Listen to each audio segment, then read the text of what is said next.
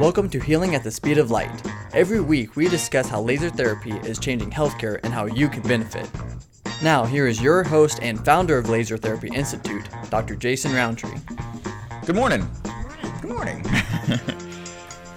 so we've got some more snow today, so winter is not over. Yes. Yeah, yeah, it is a little bit. Yep. Well, thank you for joining me, Christy. We are doing an episode today of Healing at the Speed of Light. This is our patient focused podcast here that we produce at Laser Therapy Institute. So, this is generally, we're going to try and present material in a way that is friendly for everyone. You don't have to be a researcher or a laser therapy expert to be able to benefit from hopefully what we go over, but it is research based. So, we're going to be walking through a study today. This title of the study is Efficacy of high and low level laser therapy in the treatment of Bell's palsy, a randomized double blind placebo controlled trial. Nice. So we're talking about Bell's palsy. Uh, we'll go ahead. We'll define what it is, how it's usually treated. We'll talk about laser and and what that means when we say laser therapy, uh, and we'll we'll give you some kind of action steps you can take today. Um, a lot of people don't know what Bell's palsy is, um, but it can strike anyone very suddenly. And so hopefully we can spread a little bit of knowledge from this article uh, in, in terms of what Bell's palsy is and how people can get care quickly to get better outcomes. Now, is Bell's palsy temporary or is it a long? Oh, uh, yes. The answer is yes. It is both. It can be both. Okay. So that that's part of what we'll we'll get to. So Christy is joining me today. Christy is a certified laser tech. She's done thousands of laser treatments over the years with patients, and she is also our online course content creator. So, well, one of them, the the chief the chief creator. Yes, yeah. the one in charge. So. She creates a lot of uh, online learning materials for doctors so we can train doctors on how to utilize laser therapy for things like Bell's palsy and facial pain, all, all kinds of different things.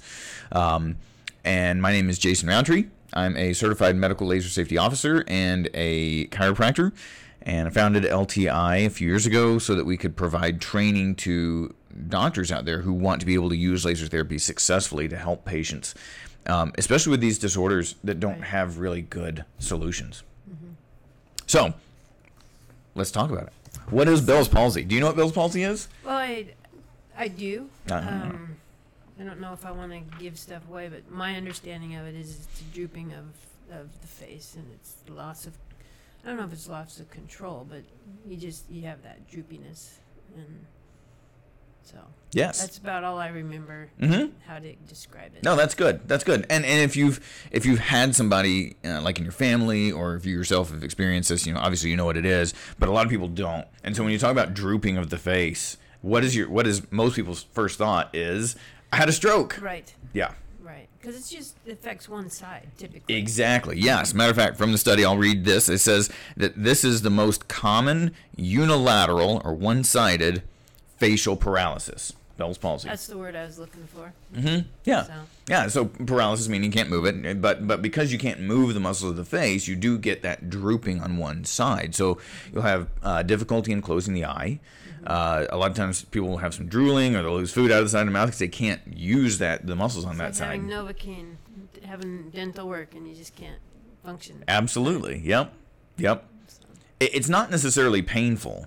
Uh, sometimes people will have, will have like a, a weird sensation on that side. Um, sometimes it feels kind of numb, but a lot of times they can still feel, you know, um, uh, skin sensation. But they just can't use those muscles. And the reason that that is because you, you have two different nerves that run to the side of the face like that. You have the facial nerve, which makes sense. Facial nerve runs to the face. But then you also have the trigeminal nerve trigeminal nerve people have probably heard of trigeminal neuralgia. That so the trigeminal nerve is a sensory nerve. So when you have trigeminal neuralgia that means pain on that trigeminal nerve. So you can have very very severe pain on that side of the face uh, either side of the face but Right. just one side the facial nerve is very much like the trigeminal nerve, except that it carries motor signals or signals of the muscles. Mm-hmm. So if you have damage to the trigeminal nerve, you usually have pain, but no effect on the muscles. If you have damage to the facial nerve, you usually have paralysis, muscle changes, but not so much on terms of pain. Okay. So So the signals just aren't getting there. Right. Yep. Exactly. So, in, most of these cases, people just go, "Oh, I woke up and my whole face was like droopy, my eye was all gunky, and I was, what the heck happened?" And, and unfortunately, we don't really know what triggers these episodes. I mean, that's the question. How does it happen? Yeah. You know, what causes it? Yeah, and, and you know it can be sometimes dental work can be a factor. Uh, they think cold air blowing across the side of the face, like at night, is a factor. Um, and then other times they think it's a viral infection that affects the nerve, and then you're left with nerve damage. But not typically a, a stroke of some sort, or Correct. Okay. Yes. Now, stroke can give you single-sided, like drooping, and then and then usually it's on the other opposite side. You'll have uh, problems with the the arm, the leg. That's definitely stroke. You need to get checked out immediately if you have any of these paralysis issues because the chance of it being stroke is very high. So what we talk about today is not meant to tell you not to go to the hospital if you have some drooping on the side of your face. You should go get checked out. But if you have some of this paralysis on one side of the face and it's not affecting anything else in the body, there's a chance that it might be Bell's palsy. So you asked early on, you uh-huh. know, is it permanent or is it temporary? That's that's a good that's a good question. So the answer is yes, it is both. It, it can be both. So I'll give you a quote from the study. They say, in Bell's palsy, spontaneous complete recovery was found in approximately 69% of patients. So, therefore, about 31% of patients who do receive appropriate treatment may still suffer from incomplete recovery with residual facial muscle weakness, with or without one of the more commonly encountered complications, um, like contractious, uh, a contracture in the facial muscles, problems with the eye, problems with the, the lips and the mouth. So, um, so yes, in a lot of cases, this does recover. Sometimes within just a couple weeks, it can be pretty quick. Uh, other cases never recover completely. So, um, and that, of course, is most people's worry when they first have this happen. right? You know, is it going to get better? Um, and so they seek some kind of treatment. The treatment options are very, very limited. So some people may get prescribed prednisone. Uh, prednisone is a steroid that helps to fight inflammation. The idea is to reduce inflammation along the nerve and then have nerve recovery. Right. But some people can't have corticosteroids, you know, diabetics. And, and that is a growing population. We have more and more people every year that are that are in that diabetic category. So if you have diabetes and you have facial paralysis, Bell's palsy, um, you know, corticosteroids like prednisone might not be an option for you. There are some therapy options for exercise, uh, doing some facial uh, massage and facial muscle exercises. Um, that's about it. So most of the time, when people go and get checked out to make sure it wasn't a stroke, they're told, "Okay, you didn't have a stroke, but this is probably Bell's palsy, and there's nothing that can be done. So just wait and see if it gets better." That doesn't offer very much hope. No, especially if you if you know anything about this and you can go, oh, okay, a third of these cases never get better. Yeah, that's that's kind of a problem, Yeah. um, and it, it can definitely be anxiety inducing. And then if you are one of those, um, you know, smaller percentage of people that are left with ongoing problems, uh, it has some pretty significant psychological effects too. I mean, you know, it definitely affects your ability or your desire to go out in public, Right. and you know, people are looking at me weird. You can have eye damage. I was gonna say, if, you can't close your eye, Mm-hmm. you're gonna end up, I would think, with eye issues, you Mhm. know, dry eye, that sort of thing. Um, and then just affects your sleep. It just the, it can just domino effect. Absolutely. Yeah, and that's that's yeah. There there are some eye drops you can use to try and keep the eye lubricated. A lot of times, um, people can use like a, a patch to kind of tape the eye closed. Um, but I mean, then I mean, either way, it's those aren't good options. They're just Right. dealing with the problem and hoping that it doesn't get worse. Mm-hmm. So, So, given all that, this study is on laser therapy for Bell's palsy. Now, when we talk about laser therapy, we're not talking about burning or cutting uh, or destroying tissues or heating tissues up or anything. We're talking about using specific types of light to try to stimulate a repair effect within the body. And that sounds kind of crazy, but think about it this way your body creates vitamin D with exposure to UV light, UV light specifically. Other kinds of light won't do it. So certain kinds of light can have different actions in the tissues of your body. We know that red and infrared light generally can have some kind of reparative, restorative effects if it's the right kind of infrared light. So these researchers said, what if we take laser, a couple different kinds of lasers, and apply them to this Bell's palsy problem and see if we can't get some better improvement uh, for these patients. So, in this study, uh, they started very quickly after the onset of the illness. So, they started uh, in the subacute stage of illness within three to five days after it, had first started. So, uh, they took uh, they took 17 people. I'm sorry, they took three groups of 17 people each, and they treated them three times a week for six weeks, total of 18 sessions. So, three different groups. One group just did exercises and facial massage. Another group did low level laser therapy with massage and exercises. And then a third group did high intensity laser with exercises and massage. Now these groups were all basically in the same uh, process of the disease. Yes. I'm fumbling over my words. No, no, yeah, yeah. They all, they were all really quickly after this had, had onset. Uh, they weren't patients with any kind of sensory loss on the face or recurrent Bell's palsy. Uh, so it was like their first time having it. It was very rapidly after it had happened, um, and they didn't have any kind of central nervous problems like stroke, you know, or um, or Parkinson's or anything like that. So yes, very very similar groups, um, 17 people in each group, and um, and treated again three times a week for six weeks with either you know either kind of laser or just exercises. Now, I I kind of nerd out on these comparison. They they're, they're saying high intensity versus low level laser therapy, and even with high intensity laser, of course, we're not talking about burning or cutting tissues. It's just a little bit different type of laser. And so I thought, well, this would be really cool because it should be a direct head to head comparison. Unfortunately, these lasers are very dissimilar in a lot of ways. Mm-hmm. So this is interesting, but I don't know that we can declare a winner on low level versus high intensity laser. Let me tell you why. Interesting. The low level laser had a wavelength of 830 nanometers, which is in the near infrared. It's just beyond the visible range of what the human eye can see. It was pulsed at 1,000 hertz, which means it flashed 1,000 times per second.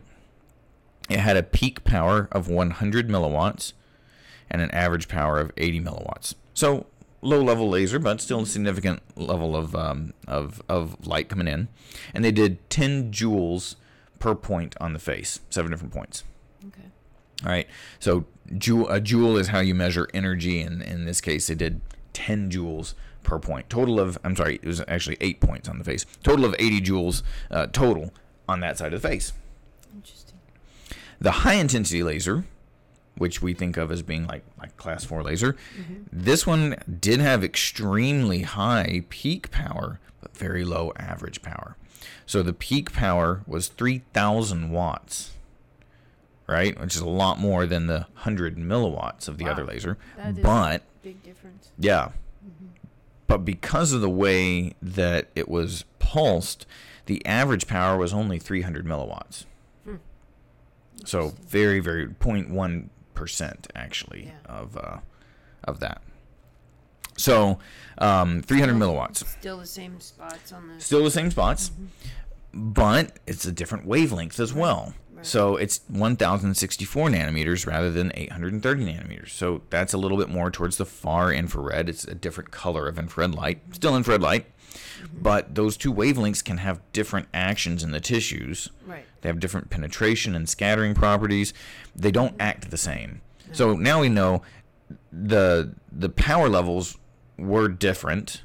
The light, the laser color, infrared color was different, but the the rate at which they flashed the light was different as well. In this case, with the 1064 high intensity laser, it was flashed somewhere between 10 and 40 hertz instead of a thousand hertz. So, head to head, it's not really a good comparison. You've got different colors of light, you've got different power levels. Um, the the what they call the high intensity laser actually had very low levels of average power, even though it had really high peak powers. I know a lot of this may not make a lot of sense to you. Um, but if you if you've been around light therapy, laser therapy, you'll want to know some of these terms. So I want to make sure I went over that. So it, it doesn't really give us a real clear uh, comparison. If we had matching wavelengths, if the power levels were about the same, I mean, it'd be a lot easier. That's what I'm, you know, it's like why such drastically different laser therapy comparison. Mm-hmm. Yeah. You know, I understand the laser therapy versus just the massage or the Mhm. exercise, but two different. I mean, what was their point? Well, I think in their minds they were doing a good comparison of high intensity and low intensity laser. Uh, the problem with a lot of this stuff, and this study is from 2014, so it's it's been a little bit since it's been out, you know, not, not that long, but the the level of knowledge out there on lasers is not always really high for the researchers. You know, a lot of the times these researchers are doing the best they can, or maybe these are the devices they can compare. But when you really sit down and break down these parameters, it's hard to say these are really comparable. Right. So it's nice to know that there's, you know, maybe some difference between the two, um, but I don't know if we can really declare a winner. It's begging to know what the results. Are. Yes. What are the results exactly? so most people who uh, who listen want to know, you know, is it going to help me? I don't really Right. care about the milliwatts of the laser. I mean, Uh, that's very interesting and very. I would like to do it again. But Yeah. I'd like to know what the results. Are. Yes, yes, good. So, uh, the results of this study after uh, the first three weeks, they kind of took a pause and did an evaluation. And they said that after the first three weeks of treatment, the greatest improvements occurred in the high intensity laser group, followed by the low intensity laser group. The least improvement was observed in the exercise group. So, good improvements for the 1064 high peak power laser. Uh, still good improvements, but not as good for the lower intensity 830 nanometer laser.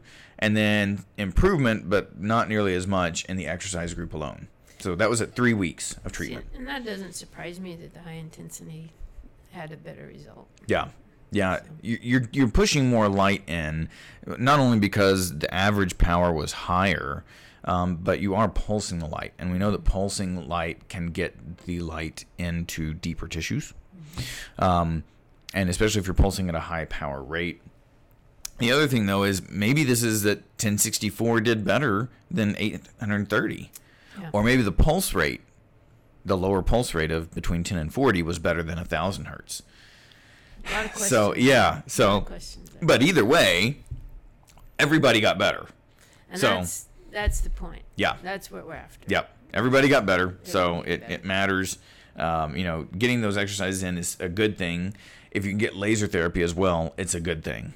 So that was at three weeks, but they went on to do you know three more weeks of treatment. So they measured again after six weeks of treatment, and after those six weeks, they showed a significant difference between the treatment groups. And the greatest effect again was observed in the high intensity group, followed by the low level laser group, and then the lowest effect was found in the exercise only group. So, um, that's, I think, saying that there's benefit for laser in these cases. Doesn't really matter which kind of laser. Yeah, it probably does. Can we really say today which one's best? Probably not. Yeah. Yeah, not from this study No. but um, we know there's benefit for laser. So if if Bell's palsy is something that you're dealing with, or a loved one is dealing with, or, or all of a sudden this pops up, um, and you're looking for solutions, laser therapy could be a good choice to help speed up that recovery. That doesn't mean ignore everything else. That doesn't mean you shouldn't do the exercises. Um, you know, you shouldn't protect the eye. We're just saying laser might be able to help speed that up. Often it's a combination laser and exercise or Mhm. you know physical therapy or, or whatever. Yeah. It's not usually just one, but there's lots of benefits to employing laser therapy. Absolutely. Yeah. Yeah, absolutely. So, um, as kind of your takeaway here, I want to make a point of reading this quote.